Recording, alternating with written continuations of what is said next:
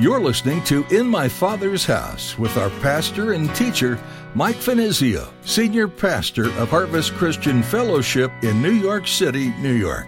In my Father's house, there's a place for me. In my Father's house, where I long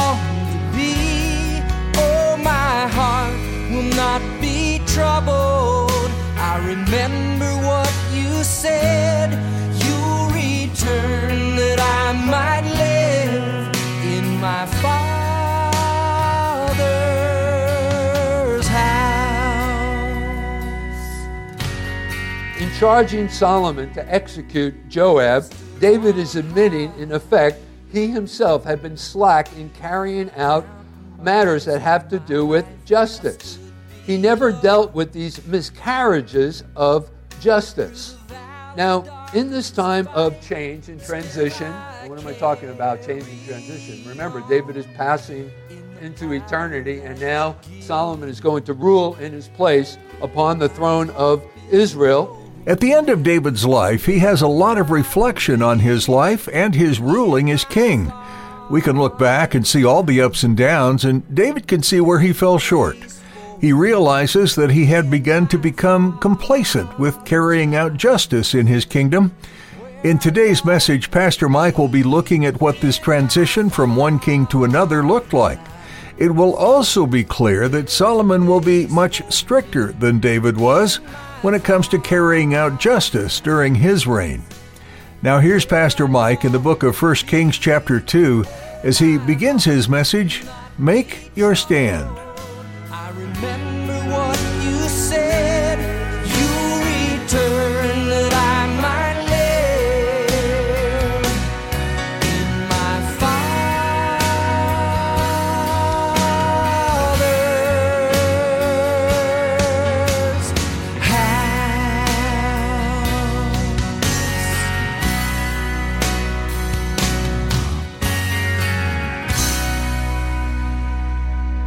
1 Kings chapter 2, title is Make Your Stand. Make Your Stand. Let's go ahead and open up in a word of prayer. We'll go ahead and get right into our study. Father, we pray now that you'd bless our time together. Lord, as we study your word, Father, we pray that you would open it up to us. God, that you give us understanding. God, that we would learn all of the lessons that are contained within it. God, that we would heed all of the warnings as well. Father, I pray that it would serve to just draw us closer to you.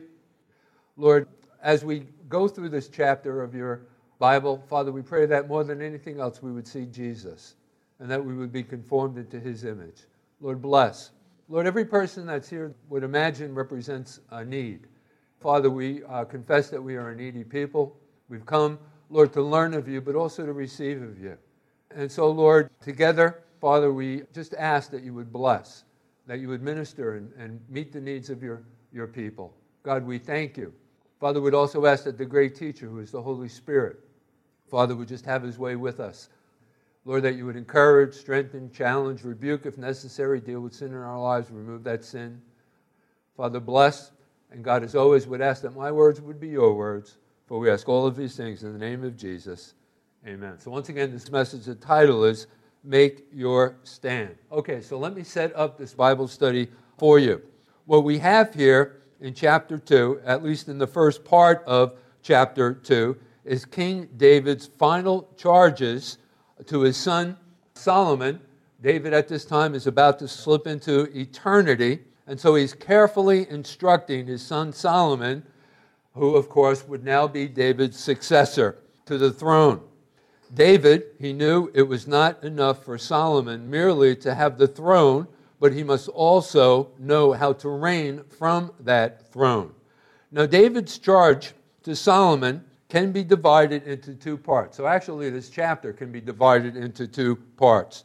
The first of which is David's call to obedience. So, he is exhorting his son to obey the commandments of the Lord. Okay, so with that said, that sets the platform for this study. Let's go on now and read verses 1 through 4. Now the days of David drew near that he should die, and he charged Solomon his son, saying, I go the way of all the earth. Be strong, therefore, and prove yourself a man, and keep the charge of the Lord your God, to walk in his ways, to keep his statutes, his commandments, his judgments, and his testimonies, as it is written in the law of Moses, that you may prosper in all that you do and wherever you turn, that the Lord may fulfill his word which he spoke concerning me, saying, If your sons take heed to their way, to walk before me in truth with all their heart and with all their soul, he said, You shall not lack a man to sit upon the throne of Israel. Now, notice here, he encourages his son Solomon to keep the charge of the Lord. That is, to do all that the Lord had required, as was recorded in the Word. He also uh, charged him to walk in his ways, to walk in God's ways. That is, deliberately, consciously conduct his life according to God's demands.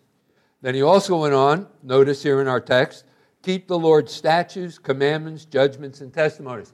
And remember, last time uh, I broke down all of those different categories for you and what they referred to. So basically, what he's charging his son Solomon conduct yourself according to the directions of the Lord and to govern the nation according to God's laws.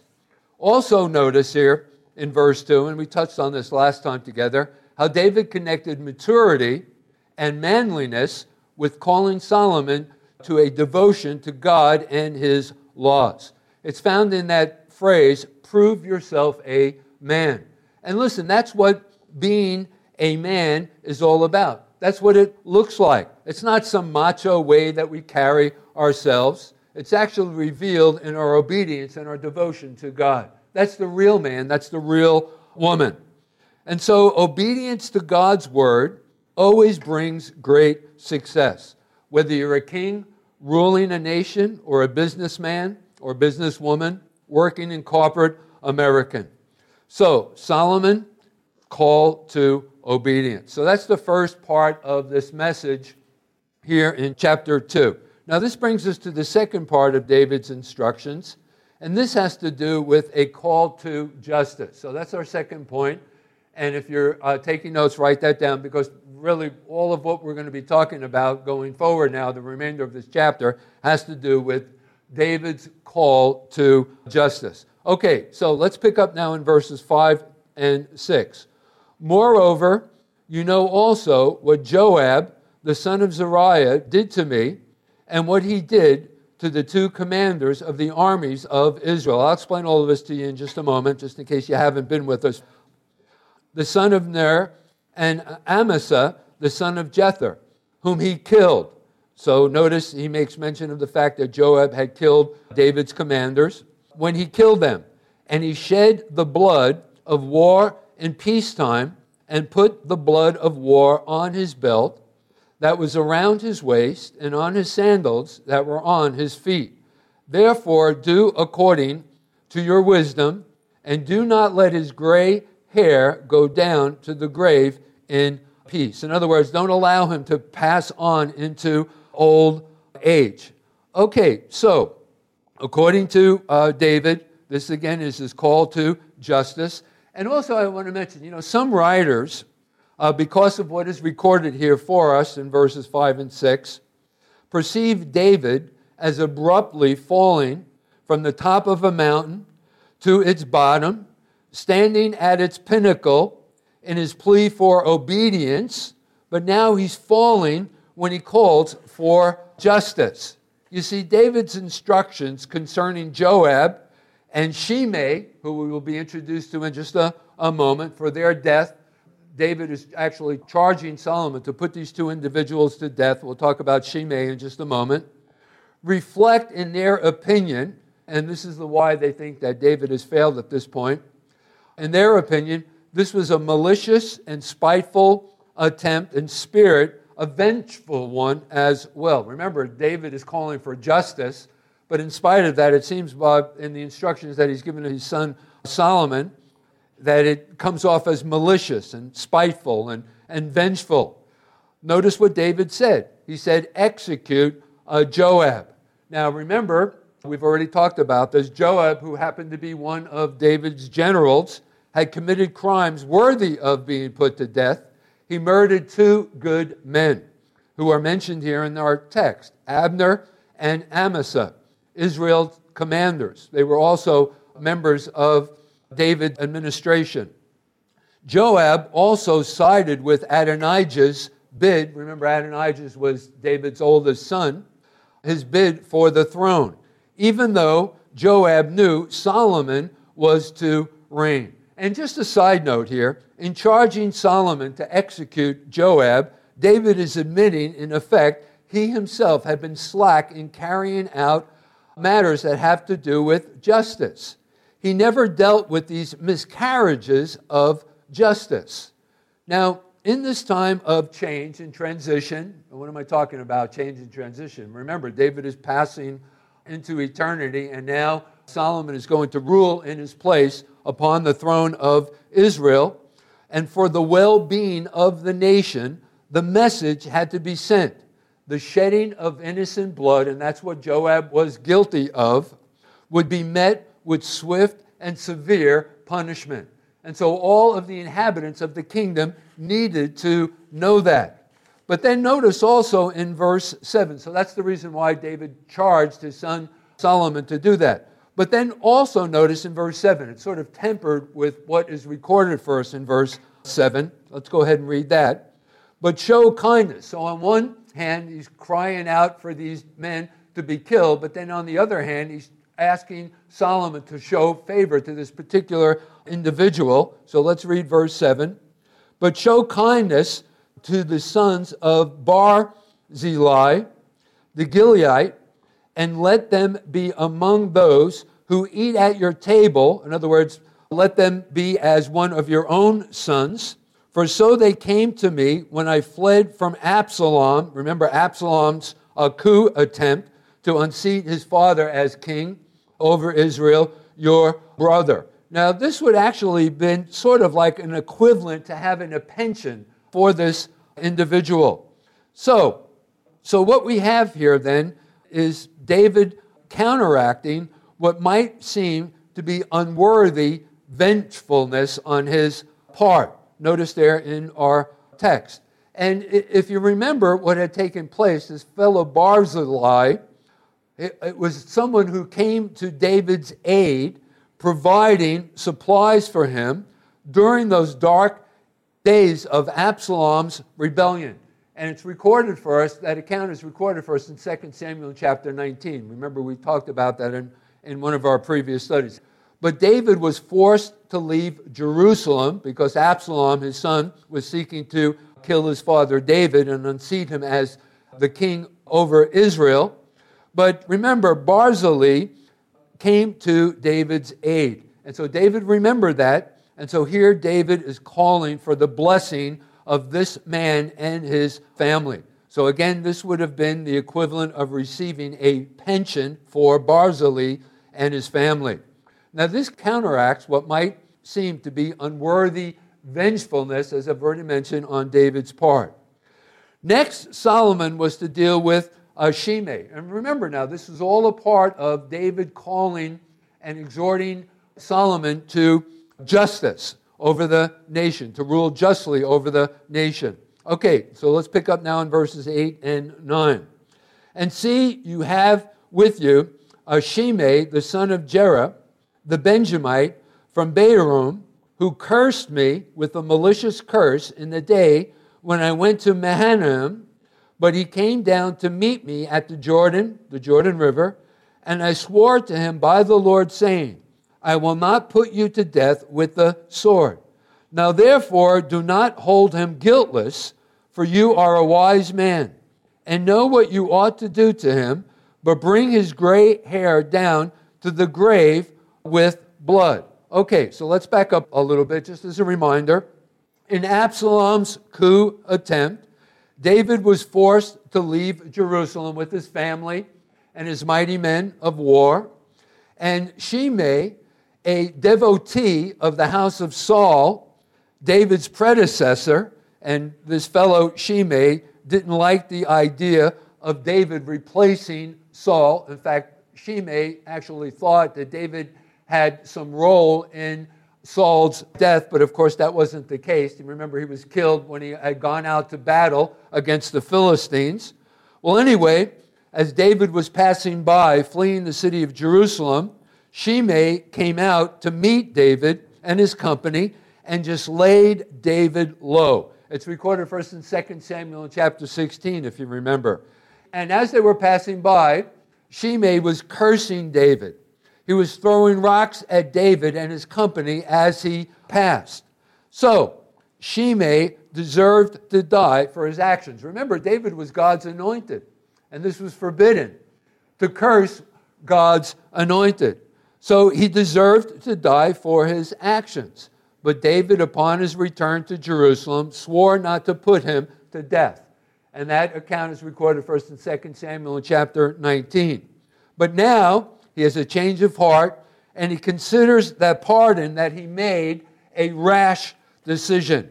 He now realizes that Shimei was not sorry for his actions and that he would pose an ongoing threat to his son, Solomon, and his new administration. So, in urging Solomon to deal with, his, with him, David is not breaking his promise that he himself would not have Shimei executed. And once again, this is a matter of Solomon showing in a very strong way that treasonous acts, and that's what Shimei was guilty of, a treasonous act against the king, would not be tolerated. These were the messages that needed to be sent out to Israel from Solomon. Well, soon after David gives his son these instructions, he passes on. That is, he goes home to be with the Lord. Let's pick up now in verses 10 through 12. So David rested with his fathers and, buried, and was buried in the city of David in Jerusalem. The period that David reigned over Israel was 40 years. Seven years he reigned in Hebron, and in Jerusalem he reigned 33 years. Then Solomon sat upon the throne of his father David, and his kingdom was firmly established.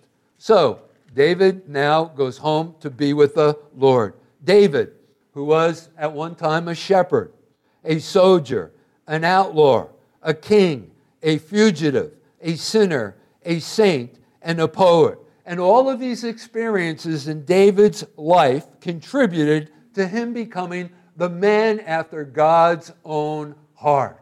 You know, I, think about all of the things and situations and circumstances that, you know, we have to go through in our life's experience also contribute to our becoming a man or a woman after God's own heart. God has a plan and a purpose in allowing all of the things that come into our lives for a very specific reason and purpose. And what is that reason and purpose? To help us to become the kind of people, the kind of man, the kind of woman that God wants us to become. So, anyway, as it relates to David, for 40 years, he reigned over God's people, bringing unprecedented power and success, defeating her enemies. He had established her worship. He ruled with compassion and justice. But now it's all over. And Solomon must follow in his footsteps. And therefore, we have the charges that David lays on his son Solomon before passing on into eternity. Now, before carrying out his father's charges regarding Joab, let's go back to Joab now, and Shimei, these two men, he dealt with his brother Adonijah. And this was Solomon's older brother, Adonijah. And also the priest Abiathar. So let's pick up now in verses 13 through 25, and we'll cover this expositionally, and I'll make certain comments. So just, you know, stay with me. Now, Adonijah, the son of Haggith, Haggith was also one of David's wives. David had multiple wives, and this woman, Haggith, had given birth to his eldest son, Adonijah. Came to Bathsheba, and we're all familiar with Bathsheba, right? Bathsheba was also one of David's wives. Remember, David unfortunately had committed adultery with this woman who had led to the, the killing of her husband Uriah. Remember, David sent Uriah to the front line so that he would be killed to cover his tracks in committing adultery with this woman Bathsheba. But anyway, after he had died, he had taken Bathsheba as one of his as wives. So, anyway, now Adonijah, the son of Haggith, came to Bathsheba, the mother of Solomon. So she gave birth to Solomon. So she said, Do you come peaceably? And he said, Peaceably. And the reason why, you know, there's some anticipation on her part because he did, she didn't actually know how Adonijah would have responded. Because remember, Bathsheba had brought news back to David when he was on his deathbed about Adonijah's plan to become the next king over Israel. And so she didn't know what he would do, whether he was going to, you know, attack her or whatever. So that's the reason why she asked this question Do you come peacefully? And he said, Peaceably. Moreover, he said, I have something to say to you. And she said, Okay, say it. Then he said, You know, the kingdom was mine. Now, listen, at this point, Adonijah is absolutely delusional because remember, God had already spoken to David concerning his successor, and his successor was to be Solomon and not Adonijah. So Adonijah is actually a little bit of delusional here. And then he goes on and he declares, and all Israel had set their expectations on me. And that wasn't true. It was just a small party that was a part of Adonijah's attempt to take the kingdom. And all Israel had set their expectations on me that I should reign. However, the kingdom has been turned over and has become my brother's, Solomon, for it was his from the Lord. Notice he makes special mention of that, that it was all a part of God's plan.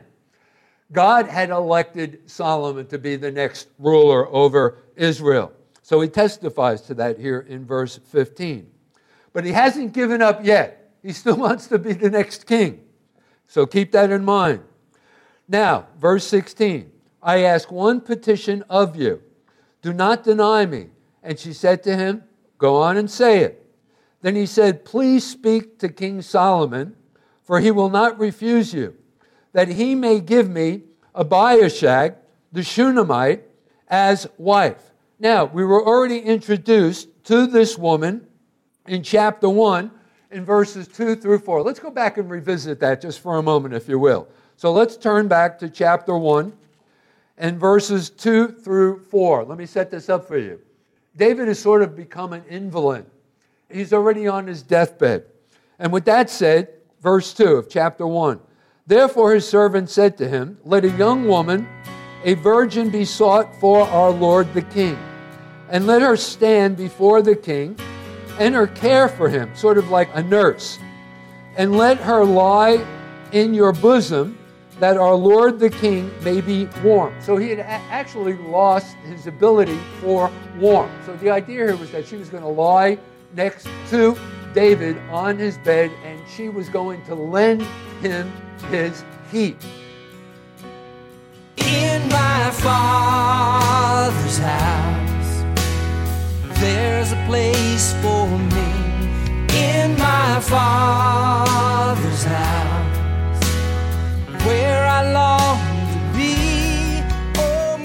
Thanks for listening today. In My Father's House is delighted to bring you Pastor Mike Finizio. Pastor Mike has been working through the book of 1 Kings, where we've encountered the reign of Solomon. One of Solomon's greatest achievements was the building of the temple. The temple he built was glorious. If you've ever wondered about how God feels about artistry, then you need to read 1 Kings 7, where the building and furnishing of the temple is described. Solomon could have kept it simple, but he ordered an abundance of artwork to honor God in this building. Artistry of all kinds can bring glory to God, the one who first created beauty. The first thing Solomon did when the new temple was complete was bring offerings to God. Part of our worship of God is offering Him our time and money. If you want to give to the work of God as a part of your worship, we would love to have you partner with us. It's easy. Just head over to our website, harvestnyc.org. Once again, that's harvestnyc.org. Come be a part of spreading the Word of God. In My Father's House is a ministry out of Harvest Christian Fellowship in Manhattan. If you're out of the area, we'd still love to hear from you. Please send us a quick note at harvestnyc at verizon.net. That's harvestnyc at verizon.net. It's a great encouragement to Pastor Mike and the team at In My Father's House to hear where these messages have reached. We've reached the end of our time for today, but we'll be here again next time, and we hope you will too. See you right here on In My Father's House.